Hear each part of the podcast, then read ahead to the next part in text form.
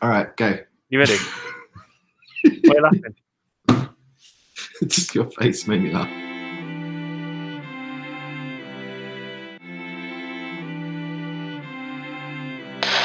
Science! We're in the science shed!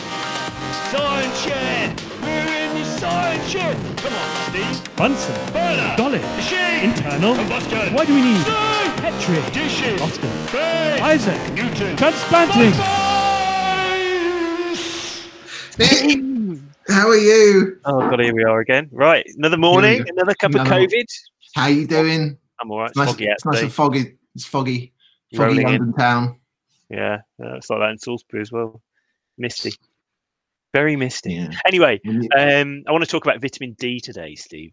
Vitamin D. That's nothing to do with Vitamin D. COVID. Oh well, let's well let's find out, shall we? What's your Steve? What's your favourite vitamin? What's my favourite vitamin? Um, probably probably C. Just Yeah, Steve's my favourite. Why? well, a couple of reasons, um, but mainly because I really like the story about Linus Pauling going a bit mad and telling everyone to take loads, very high doses of vitamin C, and it will, and it, as a panacea for nearly everything. I think we're getting towards that level with D at the moment. But really? Well, who knows? Maybe maybe I'll change my favorite vitamin if some new whack jobs come out with Nobel prizes and say we should take uh, vitamin D in high doses. Just to remind people, so Linus Pauling is a Nobel, won two Nobel prizes, one for one the Nobel Peace Prize and one for for chemistry. Very famous chemist, chemist, well respected, amazing well. scientist. You know, world famous scientist, but he went crackpot in his old age, and he thought we should all be taking mega doses of vitamin C, and it would cure cancer and all kinds of illnesses. So there's a moral to be uh, to be drawn from that story. Anyway, what's the other reason why you why your favorite vitamin is vitamin C, Steve?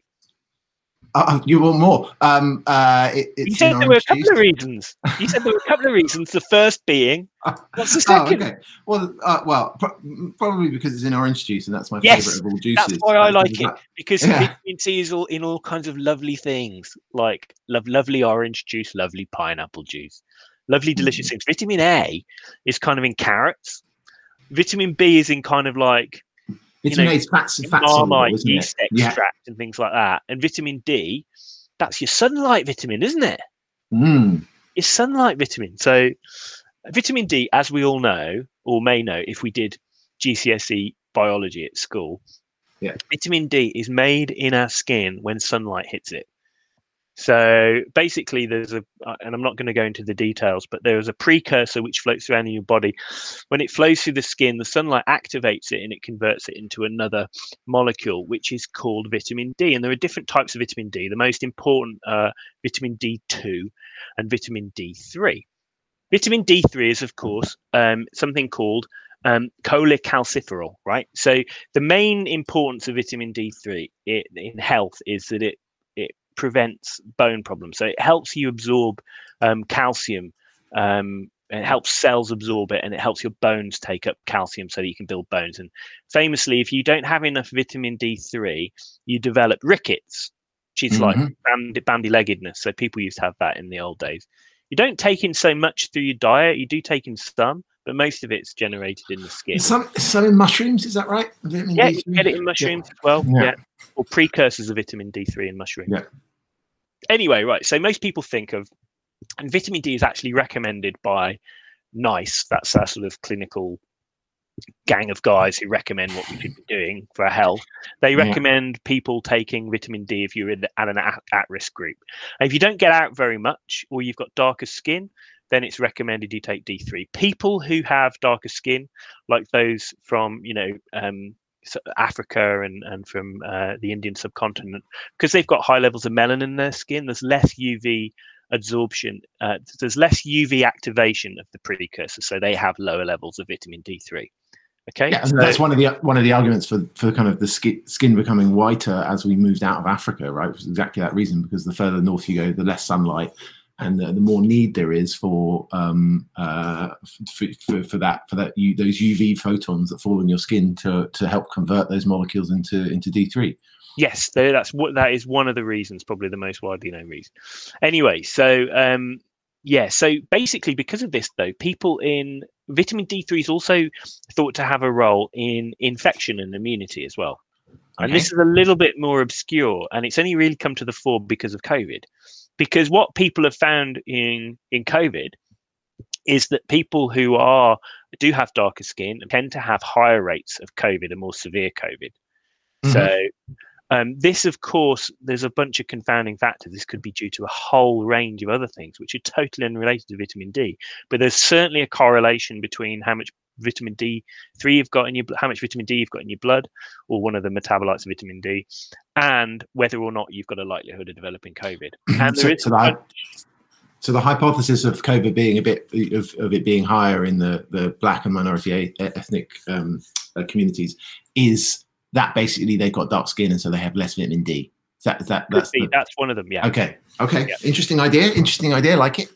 So, and there's also a bit of a history. So, vitamin D3 plays a role in immunity. So, it's thought that, and this is, as I said, this is something that's much more obscure than the bone related stuff, but it's thought that vitamin D3, the way it's received by cells, tells different types of immune cells how to behave. We've got these white blood cells called T cells that you may have heard of, and it's Mhm. thought that vitamin D switches them from a, an aggressive kind of innate role. So that's kind of like first responders kind of role to a more kind of sustained, long term, lasting um, immunity type response. There are lots of other mechanisms as well, it appears, that people have looked at over the years, but that seems to be the main one. Um, the other thing is people have, since the 1930s, in fact, people have speculated that vitamin D could protect against respiratory illnesses like cold, and it was recommended even back in the 1930s and 40s for it, but not with that, not really with any evidence. More recently, there is some data suggesting that um, vitamin D3 could reduce the likelihood of respiratory tract infections. And when you go into this data, it's crazy complicated. There was a, a meta analysis, and a meta analysis is kind of like a big study of lots of other studies to try and because you can have lots of different types of studies and they'll give you different results basically. Yeah, because, So they, a- each, so stu- a each study a meta-analysis is like an overarching thing. Because each study is slightly different, and sometimes it's quite difficult to compare one study to another, and so that's what these these meta analyses help you to do, or at Yeah. least they do their best to. and there's a slight there is a there is some data to suggest that it it can it does have a redu- it does reduce your chance of getting ill with respiratory um, disease but it's pretty heterogeneous and pretty sketchy um, just to quote a review this year you know the effects were of modest size with substantial heterogeneity i mean reading between the lines that means That means we don't know. That's what that means. That's how scientists say we don't know. it's a bit off and off. and but then it does say the strike, you know, the overlap with risk factors for severe COVID and vitamin D deficiency is really striking, and that's led some people to hypothesize that it does have a role. Can, a can you take? Can you just take vitamin D? Yeah, you can take it as a pill. But does Yeah, it actually, metabolized? Um, you can take D three, so Okay. you can ha- you can you ingest don't have. already. You don't have to go out in the sunshine. You can take. No, you can get it, and also cod liver oil has got vitamin D in. Remember, that's the other um the reason people take cod liver oils, is vitamin D predominantly. Okay. anyway so um yeah so in short you know there's there's a there's there's some evidence suggesting it so we don't really the, the truth of the matter is in covid we don't really know at the moment but it's like you say it's a no-brainer for people who are likely to be deficient in vitamin d3 to take it and it's already recommended in older people Mm. to take um 10 You micrograms got, you got you got nothing to lose. You might as well. Got nothing to lose. But if you Yeah. measured vitamin D in the in the bloodstream of um, uh, black and ethnic minorities in the UK, and you compared them with white people, you'd find that the level would be much higher in people with lighter coloured skin. And that's be, just because of it. It'd be the same if you if you did the if you did an experiment where you looked at people who just stayed inside all the time and people that were Yeah. doing exercise all the time. I People who do wonder if, if, if you went to countries that are, you know, in sub-Saharan Africa or something, and there's loads of white people there that have to wear suntan lotion every day because they're like because they're uh, because they're pasty like myself. I wonder if you get the opposite. Do you end up with people with like massive suntan that have to wear suntan get vitamin D deficiencies? I don't know, but famously, uh, people in um, sub-Saharan, well, in in countries uh, where where women have to wear full-on dress all the time, you know, burqas or um, Mm. hijabs, in those countries, those people have vitamin D deficiency because even though it's really sunny, they're Yeah, fully yeah. completely closed all the time. Anyway, so um, there is a study. So to try and find out the answer to this question, there is a study ongoing at the moment. You can enroll in it. It's called Coronavit. It's being run by um, uh, uh, Queen Queen Mary University London. Uh, six months. It's going to recruit, I think, 6,200 people. And basically, what they will do is people will do a vitamin D test at home and they will measure the vitamin D. And then if they're low, they will be prescribed vitamin D. So quite a high dose, somewhere between 800 and 3,200 IUs of vitamin D a day. That's somewhere between about 10 and 30 micrograms of vitamin D a day. And then they'll just track them and they will determine whether they get COVID and whether they get severely ill with COVID. So it's actually an intervention. I suppose the, the, the interesting thing with, with, all this is that there's so many confounding factors, right? You know, that, yeah. that it's not just like it's very difficult to get large scale cohorts of people that are exactly the same, but their skin's a different color. Yeah. Right. You know, like like because obviously, if you know if you're an immigrant versus the socioeconomic factors, political factors, there's there's all these things, and so that's why these studies are so difficult, and normally well, you have to do such large. It, it, costs a lot of money. First of all, it looks like the effect size is pretty small, so the rationale mm. for doing it is probably not that great because you would recommend to do it anyway, right, without having to mm. know the answer. Um, second of all, it costs a lot of money, and there's no big drug companies involved. Vitamin D mm. is just generic, right? You can anyone can make vitamin D, so there's there's very little money in it as well. So it has to be funded by charity. So the the Coronavit study is funded at the moment by St Bart's charity in London.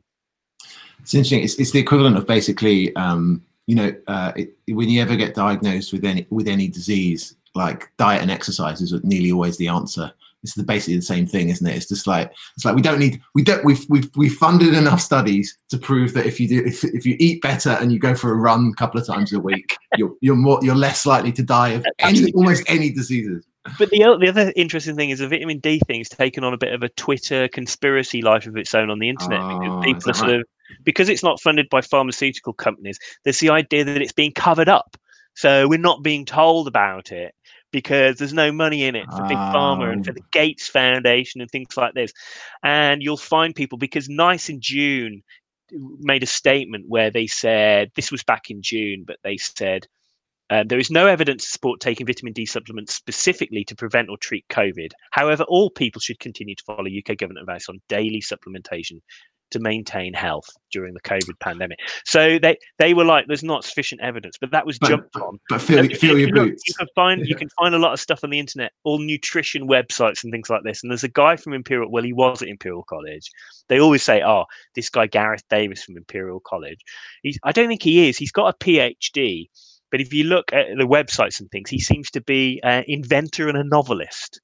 Uh, and he's sort of saying all of the studies are wrong and he's actually done his own study, but it's based on uh, artificial intelligence. So I'm not going to go into the details of that now, but right. he thinks there is a causal link. And you'll find lots of examples of this all over the, the internet, the dark and side of Twitter. Is the argument here that, you know, if for the sake of argument, uh, you know, that there is this that that, that taking eating mushrooms stops you getting COVID, right? Yeah. Let's say for sake of is it the is this idea that there's this all natural remedy that doesn't require you injecting a, a virus from monkey poo into your body? like, do That's you want to inject monkey poo? I don't. So there you go, Steve. I mean, that's basically the vitamin D story. So you and I should probably take some vitamin D. My wife mm. already takes vitamin D, and certainly anyone who's over about 55 should be taking vitamin D supplementations through the winter. Because um, if you're vitamin D deficient, you, there's lots of reasons why you could get ill by lots of different other means. So chomp down your mm. vitamin D. Yum, yum, yum,